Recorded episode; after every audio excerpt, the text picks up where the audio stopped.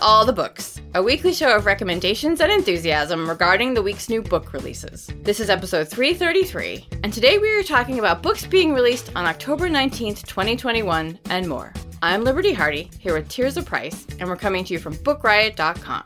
Tirzah, hello! Hello, Liberty. It's episode 333, which is like 666, but only half as bad.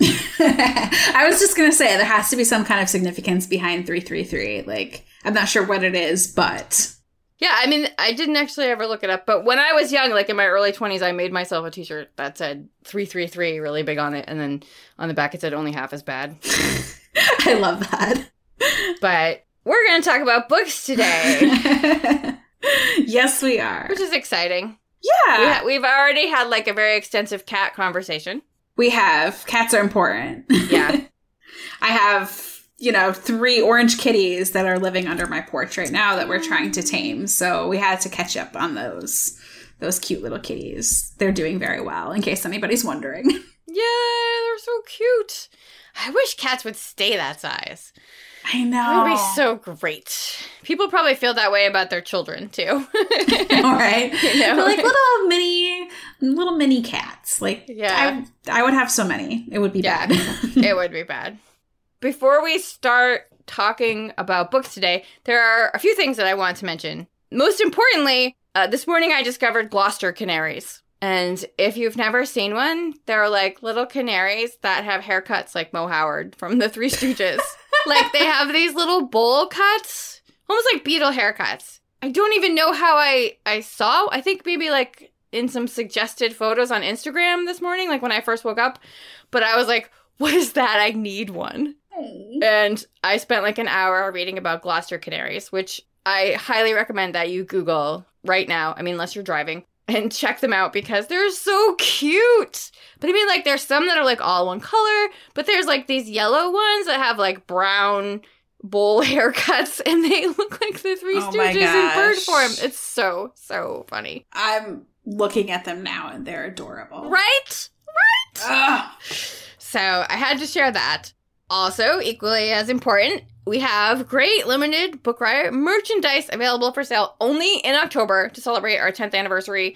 We have t-shirts, we have hoodies, we have all kinds of great stuff, and they are in our signature Book Riot colors with our Book Riot logo. So you can go to bookriot.com slash merch and pick up yours. Only available in October, which is quickly coming to an end. It's just amazing to me. And I do also want to mention that we are hiring an advertising sales manager. So if you want to come work for Book Riot, if you like books and comics, and you like helping advertisers who want to reach an enthusiastic community of book and comics lovers, then this may be the job for you, especially if you have prior sales or account management experience. And we are committed to building an inclusive workforce and strongly encourage applications from women, individuals with disabilities, and people of color. It includes health, retirement, and 160 hours of annual PTO.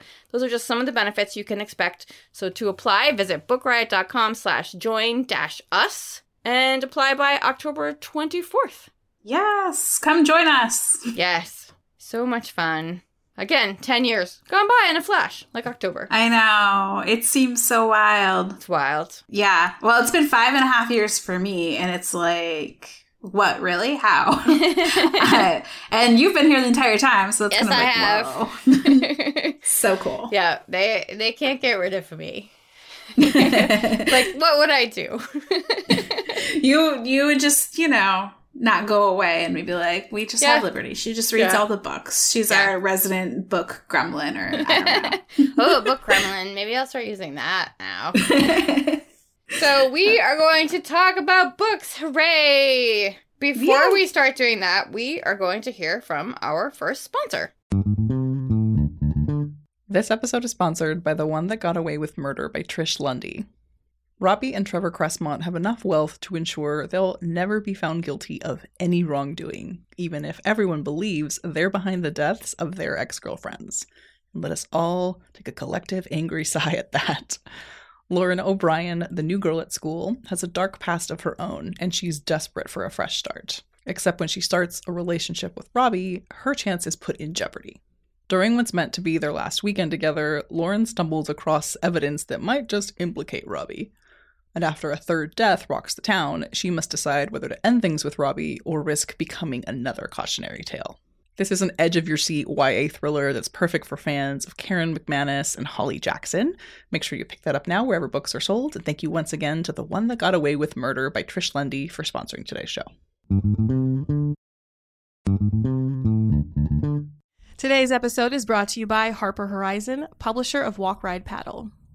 Walk Ride Paddle is a captivating memoir of Senator Tim Kaine's physical journey through the Virginia wilderness, but it is also a unique and ultimately optimistic perspective on these pivotal moments in history, offering inspiration, wisdom, and hope. With immediacy and honesty, Kaine pulls back the curtain to reveal his inner thoughts during such monumental times.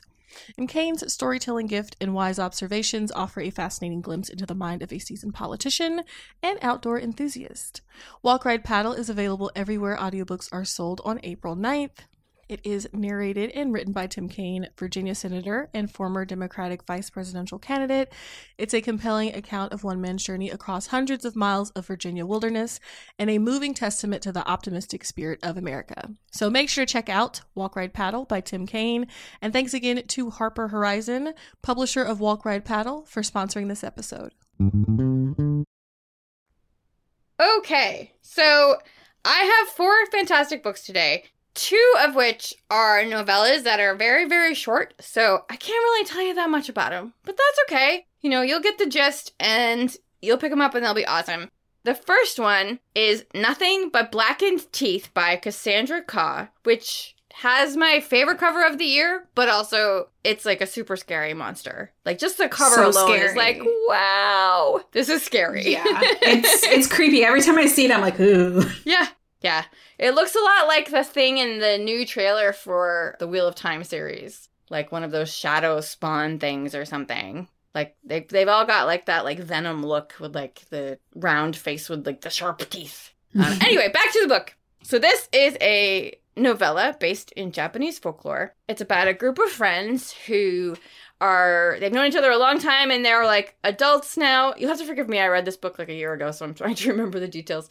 I believe they were like in their late 20s and they're really into like adventure and thrills and being scared and stuff. So a couple in the group is getting married and one of the members of the group is insanely rich. So he rents this big decrepit mansion that is possibly haunted. Like nobody's supposed to be staying in there, but money can get you anything. So they're staying in this big scary building for the wedding. But here's the problem. There's going to be a wedding in this building, but there's already a bride living there. Ooh. It's the ghost of a woman whose fiance was killed right before their wedding, and she's super not into the intrusion. So the group stays overnight. They hang out, they drink. Past resentments come to the surface, old feelings come back. They start to wear on each other's nerves. They basically just kind of behave badly. Also, these people all kind of suck. Like, but it's like in a good way, in that like you're like, uh, you're terrible, and somebody's getting a comeuppance at some point, and it's really great. And then some really, really terrifying stuff goes down, where you get to the end and you're just like, what just, what just happened? Like that kind of like ending where you're like, whoa, yeah. It's very Shirley Jackson ish, but much gorier. If that appeals to you, I know a lot of you are now running right now to pick up that book. I do want to give content warnings for infidelity, body horror, and gore, but it's so awesome. It is Nothing But Blackened Teeth by Cassandra Khaw. It's so funny that you said that it's very Shirley Jackson like because the last time I was on the show, I recommended When Things Get Dark, which is a collection of short stories that were uh, inspired by Shirley Jackson. Mhm. And Cassandra Khaw actually um, contributed a short story to that collection. And I can't remember what the title of their story is, but I do remember being like really creeped out by it. So if you really like Nothing But Blackened Teeth, you want more Cassandra Khaw, remember to go back to When Things Get Dark. Awesome. Uh, so my first pick is Bad Girls Never Say Die by Jennifer Mathieu. And um, Jennifer Mathieu is the author of Moxie, which um, was released as a Netflix film earlier this year. I think earlier this year. What is time? Yeah, it was like March. it seems like time has gone by really fast. So I was like, was that something that happened recently? But yes. So Bad Girls Never Say Die is her new book. And before I dive in, I just want to give like a quick content warning for um, attempted sexual assault that happens on the page and like violence and murder. Um, so this book is set in 1960s Houston, Texas, and it is kind of like a feminist Uh, like a feminist response or a feminist sort of book that's inspired by the outsiders but it's not a direct retelling of the outsiders which is funny because like i was reading this book and i was getting all the outsiders vibes and then I had to like actually go to the Outsiders Wikipedia page to remember what it was about because I didn't remember what the book was about. I have read it. It's been like over 10 years, but I literally just could not remember the plot of that book. And so it's different, but it has a lot of the same vibes, but it's told from the perspective of Evie, who is this high school student, and she's like one of the bad girls. And she's knows this and she's kind of fine with it because she comes from the, like the wrong side of town and you know, her um her family is poor, um, but she's lucky enough that she has a mom and a grandmother who actually care for her and they aren't abusive. Her friends can't always say as much so she and her three friends are kind of like this little little girl gang and they enjoy just you know hanging out with boys and smoking and drinking and cutting class and that's just kind of their life and they're not really thinking about the future and so the book opens when they are at the drive-in and evie decides to go to the bathroom and so she goes to use the bathroom and as she comes out one of the boys from like the nice rich ritzy side of town attempts to assault her. And he doesn't get very far because another girl um, who is they call a tea sipper because she's kind of from the fancy nice rich side of town she manages to stop the boy by sticking a switchblade in him and killing him. And it's totally self defense and totally an accident. But the girl and Evie sort of panic and they run away because they know that, you know, this situation never looks good.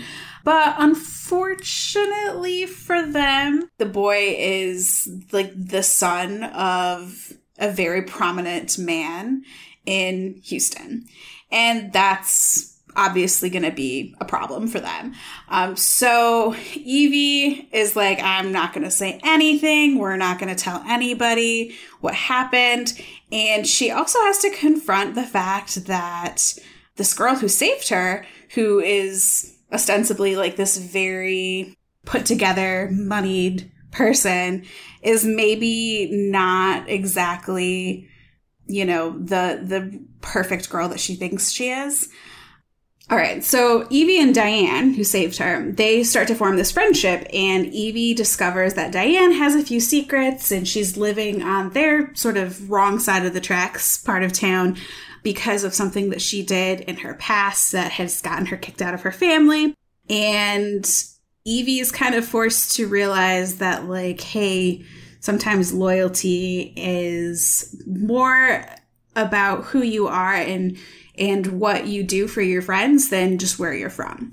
So, this is a really sort of gritty, very interesting book set in the 1960s. I really liked the historical setting because I don't feel like we have seen a lot of 1960s set YA novels. You know, and just reminder to any listeners who maybe aren't thinking this, but like this is before Roe v. Wade. So a lot of the girls sort of struggles and with like dating and and society are really centered around the fact that like girls can get pregnant and they are not allowed legal abortions. So um, that has a huge impact on their lives. And that is one of the threads of the book. So just know going in that that is also discussed um, but it, it was really fascinating. Um, this is the first, um, I, this is only the second book by Jennifer Mathieu that I've read and first of her historical books that I've read. And I really enjoyed it. The author's from Houston, so you can like really tell that like she knows her city's history and she knows the city really well. So I felt like the setting was done really well. Um, so that's Bad Girls Never Say Die by Jennifer Mathieu. Okay. I have something completely different now. Uh, my next two books are going to be nonfiction, which is like, whoa for me. You, you know, sometimes I have one, but two bananas. So, my next pick is called The Plant Hunter A Scientist's Quest for Nature's Next Medicines by Cassandra Leah Quave. And Quave is an ethnobotanist, which was a word I had to look up when I read it. I learned a lot from this. I had to look a lot of things up. And she's talking about the rise of the post antibiotic era and how antibiotic resistant microbes are flourishing.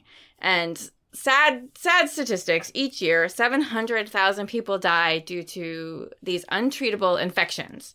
And it's expected that in the year by the year 2050 10 million annual deaths will have occurred exceeding deaths caused by anything else even cancer because of these antibiotic resistant illnesses and she talks about how she is trying to find a way to stop this from happening. How 9% of all plants have medicinal effects, but less than 5% of those have made it into a lab. Like scientists have studied less than 5% of those, which seems amazing.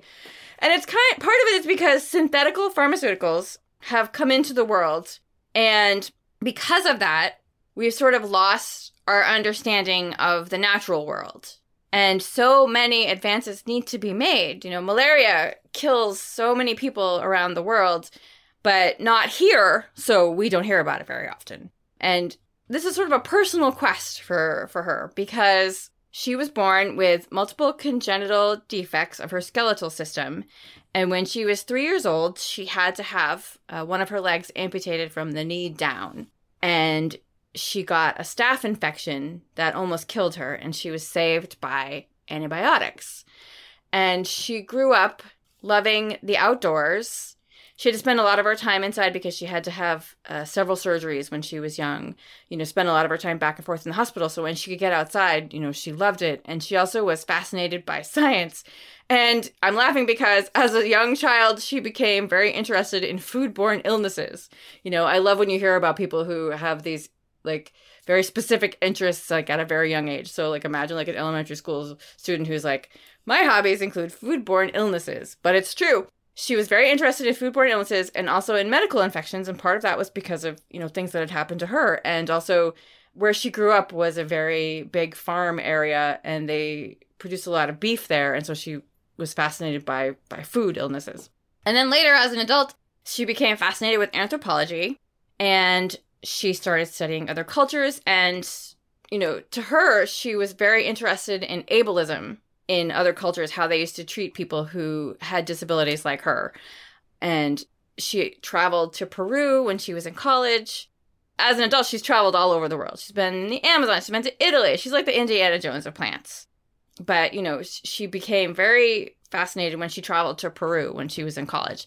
Uh, and she began learning about plant use and uh, and medicine from other cultures, and also like plants use in foods, and and it's dang- like some of the work is dangerous because you have animals that you know wild animals and insects, and actually her first time in the jungle, her stump became infected because she wasn't prepared for the heat of the like a different climate, and she was treated uh, with the help of a local shaman helped her treat her wound.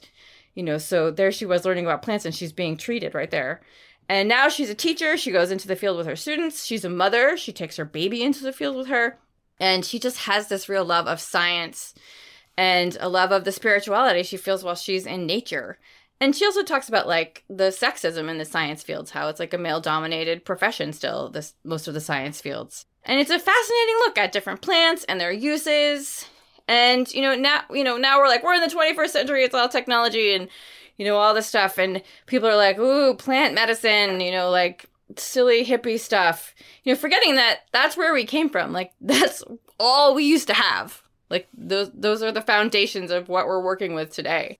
There is a thing at the beginning uh, that I thought was interesting. Like there's a page at the beginning of this book before it starts that says, you know, this is not a substitute for the advice of a medical professional. And she also mentions that in her introduction, you know, she's just trying to find, you know, other ways to start helping us.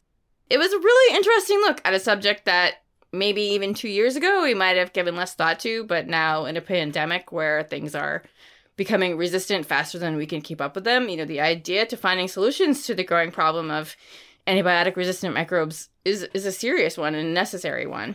And she also now runs the Quave Research Group for Medical Ethnobotany and Anti Infective Drug Research. It was really, really interesting.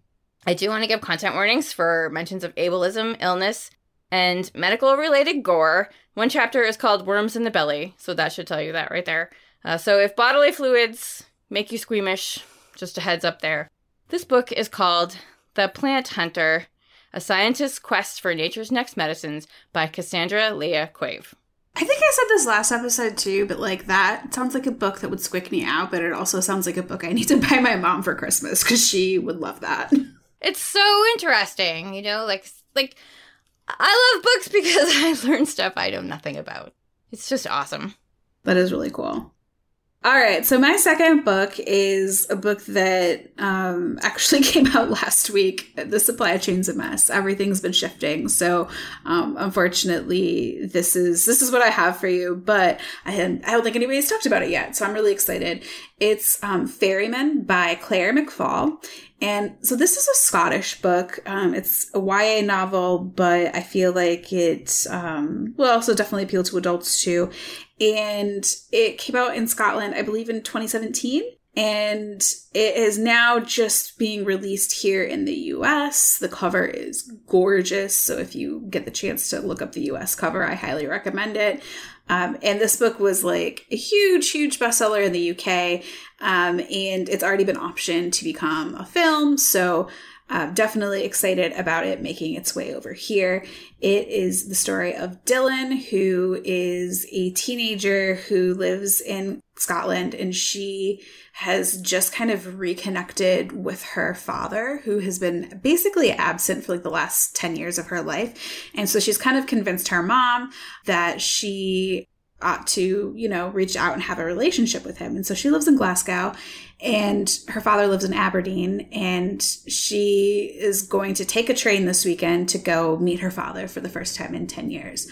So she's on the train when all of a sudden like everything goes black and it's not just because they go through a tunnel um, the train crashes and when she kind of emerges from the wreckage she is in this sort of dreary landscape that sort of looks like Scotland but is much darker. And she comes to find out that she died in the train crash and she is now in this wasteland. And she's understandably a little bit freaked out by this, but she sees this boy um, and he comes up to her and he's like, Don't worry, I know where we can go, follow me. So she comes to find out that he is a ferryman. He's ferrying her on to whatever is next and she doesn't know what's next. But the they have to like take i think it's almost seven days across this wasteland where they have to traverse um, you know really unfriendly territory to get to where she can cross to the other side. So over the course of those seven days dylan is just kind of processing what's happened to her but she's also getting to know her ferryman whose name is tristan. And she is also you know, hoping to get across safely because basically there are these wraiths that will try and claim souls before they can pass over. And if they get you, they like pull you into the ground and you're never able to escape. Like you basically then become a wraith. And so Tristan's whole mission is to guide her safely and protect her. But they kind of have this connection that goes beyond typical you know, newly dead soul and ferryman relationship. And Dylan really reminds Tristan of like what it means to be human and um, what it means to live. And he's been kind of he's been very sort of cut off from the souls that he he ferries across. And he's been very unemotional and unfeeling but she sort of wakens something inside of him. Um, but of course she has to cross over. He's a ferryman. What could possibly come of this? Well You'll just have to read it and see. I really enjoyed this book because I thought that the concept was interesting, but also the language and the writing was just so beautiful. Uh, I really, really appreciated that. Like, I do think that this book is interesting because it kind of It feels a lot like some of the YA books of like the last 10 years where you have like this normal girl and sort of like supernatural boy and they have this connection and it's kind of a high concept but like this one was just done like really really well. Um so i really appreciated that as well. Apparently there are sequels um and they i don't know if they will be released in the us but they are somewhat attainable online if you wanted to go shop for them uh, but Ferryman out now from Candlewick Press here in the U.S. Um, it's Ferryman by Claire McFall. All right.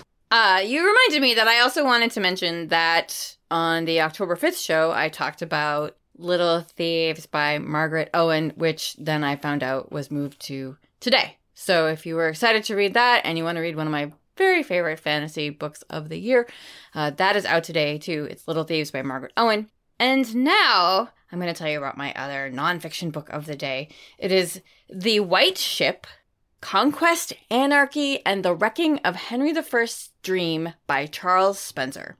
I will fully admit that I probably would not have picked this book up, but I got this email from the publicist that's called it the medieval Titanic. And I was like, oh, what's that?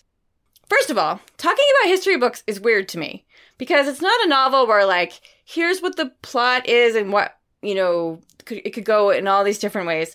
You know, it's not like, is the redheaded human Muppet going to leave her career in books and go live among the Gloucester Canaries? Read this to find out. You know, it's like facts, which are kind of like spoilers, you know? It's not like you're going to read a book about Larry Bird to find out if he has a career in basketball. Like, you already know these things. So, like, I kind of feel like history books are spoilers when I talk about them. And second of all, I don't know anything about history. Like, I feel like I keep reading books about history, but I know nothing. And my husband is a history major. So like we watch Jeopardy and he'll be like, the Habsburgs, Henry VIII, Richard III. I'm like, how do you like how do you know these things? But it seems like so many of you out there know who these people are, and I'm wildly impressed with all of you who know these things because I do not. Uh, so every time I read a book set in like medieval times or you know about the you know Plantagenets, it's it's amazing to me. So this is spoilers, a true story. Uh, in 1120, a boat called the White Ship which was carrying Henry I's heir, William Adelin, plus two of his illegitimate children and several members of his court, sank on a voyage from Normandy to England. The only person who survived this this tragedy was a butcher. And you might think that this book was called The White Ship because of this tragedy, the sinking of this boat. But that's actually only a very small part of this book. This book should just be called Henry I and His Life, and then one real chapter on the White Ship, because that's that is the truth. I'm not condemning it for that, but it's really the truth. It's really a fascinating story of Henry I, how he was the son, the youngest son of William the Conqueror, and how he, you know, became the king, you know, all the war, and then in the middle of the book, you have the sinking of the White Ship. It's like it's literally like one chapter. And then after that, it's how the sinking of this ship threw his court into disarray because Henry I had 22 illegitimate children. Whew. But William was the one he was expecting to take over.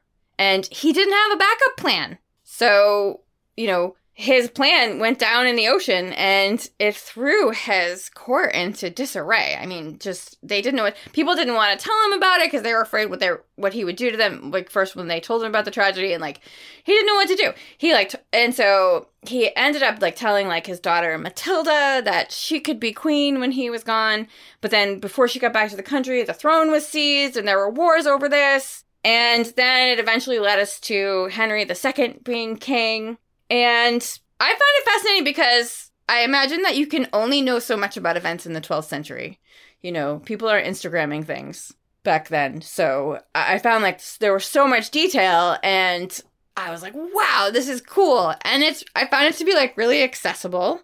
Um, I've mentioned before, I get very nervous reading books, whether they're fiction or nonfiction, that take place that long ago, because I'm worried I'm not going to understand it. And I found it very accessible. It was fun. It's heavy on the details. It's also heavy on the violence. It has a lot of violence for a history book. I would say, like, this book gets an A for history, a D for the title, and an A plus for eye gouging because there's a lot of eye gouging in this book. So, Um, also, I want to mention uh, if the name Charles Spencer sounds familiar to you, uh, you know he's known for many things. He has a degree in modern history. This is his fourth book. He was a reporter on NBC's Today Show from 1986 until 1995. But probably most famously, he is known as being the brother of Princess Diana. So I do want to give content warnings for war, violence, illness, drowning, and body horror. It is The White Ship, although it shouldn't be, Conquest, Anarchy, and the Wrecking of Henry I's Dream by Charles Spencer. That sounds fascinating. Um, we can talk about how fascinating it is uh, after we hear from our next sponsor. Today's episode is brought to you by WW Norton and Company Incorporated. So, Negative Space by Gillian Linden follows a week in the life of an English teacher at a New York private school. At home, her children ask constant questions about mortality, and her husband offers occasional counsel between Zoom calls. At school, something happens. She accidentally witnesses an ambiguous, possibly inappropriate interaction between a teacher and a student, but how can she be sure of what she saw? Negative Space is a portrait of a woman caught between the pressures of what's normal and what isn't, and examines what we owe the people who depend on us in a fractured and indifferent world. It's a debut novel and a short novel. It's perfect if you want something quick and easy to carry around, but it's also thought provoking.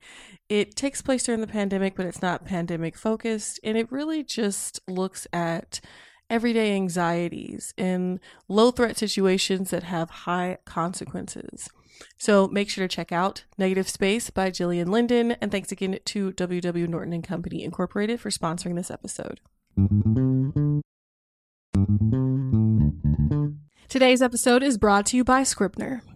Weird Black Girls by Elwyn Cotman is a collection of seven stories in which characters pursue their obsessions on paths to glory and destruction, while all around them their worlds twist and warp, oscillating between reality and impossibility. On display throughout is Cotman's ability to reveal truths about the human experience, about things like friendship, love, betrayal, bitterness, all through whimsy, horror, and fantasy. Elegiac in tone, imaginative, and humorous in their execution, the character driven stories in Weird Black Girls challenge, incite, and entertain. The author's last book was named one of NPR's best books of the year and was a finalist for the Philip K. Dick Award, with reviews appearing in the New York Times, Wired, BuzzFeed, and Locus, among other publications. Definitely make sure to check out Weird Black Girls by Elwyn Cotman. And thanks again to Scribner for sponsoring this episode. So yeah. yeah, I was just gonna say that I really enjoy um, you know, just little I, I guess like in-depth um histories about like a singular moment in time or like a person's mm-hmm. influence and so that sounds really interesting because yeah. i did not know about the white ship yeah no i didn't either and like you know i feel bad even saying that like it shouldn't be titled that but it makes it sound like it's a like the whole book is about that and it's basically just like one tiny part of it. But that's cool. Yeah. i still enjoyed the book a whole heck of a bunch. That's good all right. So my third pick is Within These Wicked Walls by Lauren Blackwood. And this one is a bit dark, a bit creepy. Just know that going in. It is about like basically a haunted house, but on steroids. so it is the story of Andromeda, who is basically what's known as a Debtera. And they are people who are sort of part of like the organized religion in her country, but like they basically exercise the manifestations of the evil eye as they pop out in like houses and and other structures. So like the sort of crude way that people refer to them is exorcist but it's a little bit more um, involved than just exorcisms. So at the beginning of the book, Andromeda has just kind of been abandoned by her mentor, who has refused to basically see out the rest of her training so she can become officially licensed as a Debtera. And because of that, she like she has nothing no money no food no place to go and so she's desperate to take any sort of work as a Debtera to basically prove her worth. And because she's unlicensed, it's very hard for her to get work. So she's a little bit desperate at the beginning of the book, and she hears of this job where she goes to basically this big castle in the middle of the desert. And the second she steps inside, it's like absolutely chilly and frigid. So, you know, castle, desert, heat, but inside's cold because it is so infested with evil manifestations that it's just cold in there all the time. And most of the people have basically abandoned the house. So the only people who live there are the owner of the estate, whose name is Mr. Rochester. I forgot to mention, this is a retelling of Jane Eyre. It's a clever retelling of Jane Eyre. I really enjoyed it. And so he's the owner of the estate. He's young and he's just inherited it three years previously. And he basically has had like 10 different Debteras come through trying to um, rid the place of manifestations, and none of them can do it. Like they all run away screaming. And then the only other people living there are three of um, the servants that he has employed. And so he's basically just like, hope you're up for the task. And she's kind of like, well, I have no other choice because I, like nobody else is lining up to hire me. But if I can pull off this task, then I can possibly, you know, prove my worth and maybe other people will hire me because I have this on my resume, even though I'm unlicensed. Of course, it's a lot more horrifying and a much bigger job than she expects. And she comes to realize that, you know, not only is there just so many manifestations in this house, but Mr. Rochester himself has been cursed. And she can't just abandon him and run away when it gets too hard because, of course, she starts to fall for him. Uh, so I really enjoyed this. Like, I think it really works as like a Jane Eyre retelling. Um, it's set kind of. It's hard to get a feel for like the exact setting, but it sort of feels like a historical fantasy. They don't really quite name where the book is set, but it's inspired by Ethiopian history and like Mr. Rochester and three of his servants, um, they say are from England. Like they mention Italy in the book. So I'm guessing it's supposed to be like in our world, but like a version of our world where there is, you know, a lot of evil manifestations. And it was very creepy reading about all of the different things that are like coming out of the walls of this house and trying to attack them. I also really enjoyed the nods to the original Jane Eyre. Um, there is a red room and it's super creepy. Uh, that's just like one example of this. So basically, like if you like Jane Eyre but you wanted it to be a horror novel, this is definitely a book for you. Um, it is Within These Wicked Walls by Lauren Blackwood. All right. So my last pick is the other novella that I mentioned at the top of the show. And this one is even shorter than the first one, so I can't really tell you all that much about it, except that it's awesome. Uh, it's Flowers for the Sea by Zin E. Rocklyn. And this one, I want to give content warnings up front because there's a lot of discussion of miscarriage, descriptions of childbirth, and child death. Uh, so, and I'm going to have to mention those within the description. Uh, so this one is perfect for fans of Octavia Butler or River Solomon. It's about a young woman named Araxi who uh, her people have been persecuted her whole life and blamed for everything that happens and driven to the coasts of their lands and then persecuted some more and murdered. And in it, her story uh, she's she's like 19 and she has just fled her her land um, because uh, they were starting to be her family was starting to be blamed for everything that was happening, and there was an evil prince in charge of everything, and he was basically like, "Oh well, you know, if you come be with me." You know, things will be okay for you. And, and she said no. Uh, and so he had her beaten and she flee she fled. Um, and now she's on she managed to get on board the ship that has been sailing for a very long time and she becomes pregnant and she's been pregnant at the beginning of this book for like 300 days.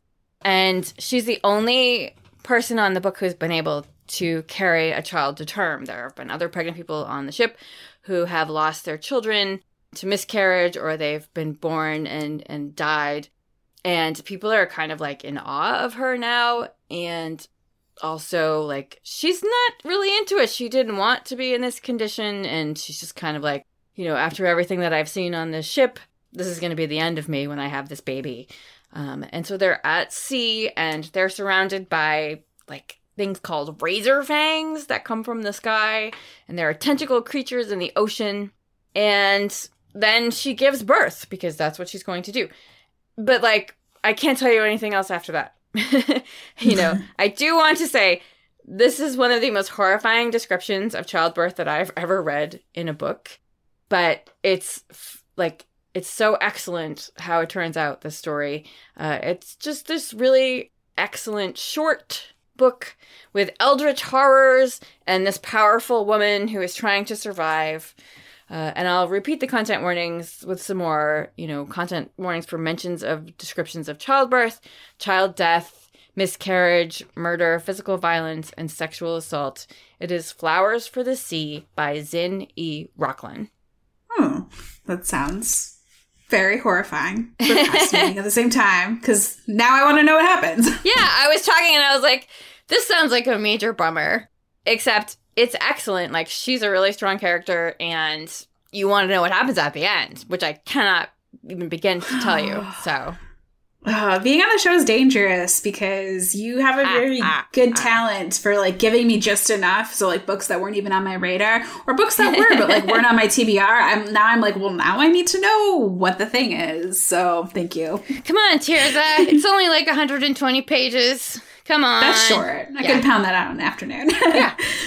Oh, so my final pick is something much lighter to end the show on, and it is This is Our Rainbow 16 Stories of Her, Him, Them, and Us, edited by Katherine Locke and Nicole Melleby. And this is just a middle grade short story collection about queer kids finding themselves. And I, that's, I don't know, it's just super heartwarming.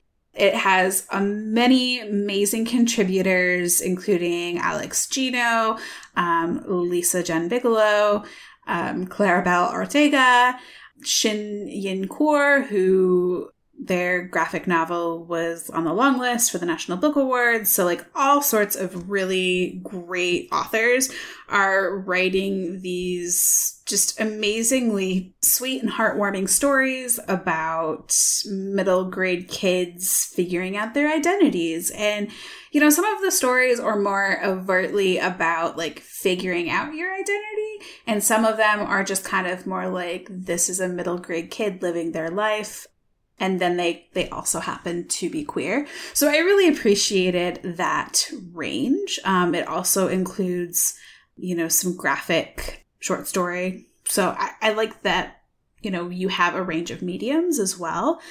And a, range of genres as well too because we have some like really hyper realistic stories but then you also have some more speculative stories. And i just think that like it's this really great empowering collection for any sort of school or library.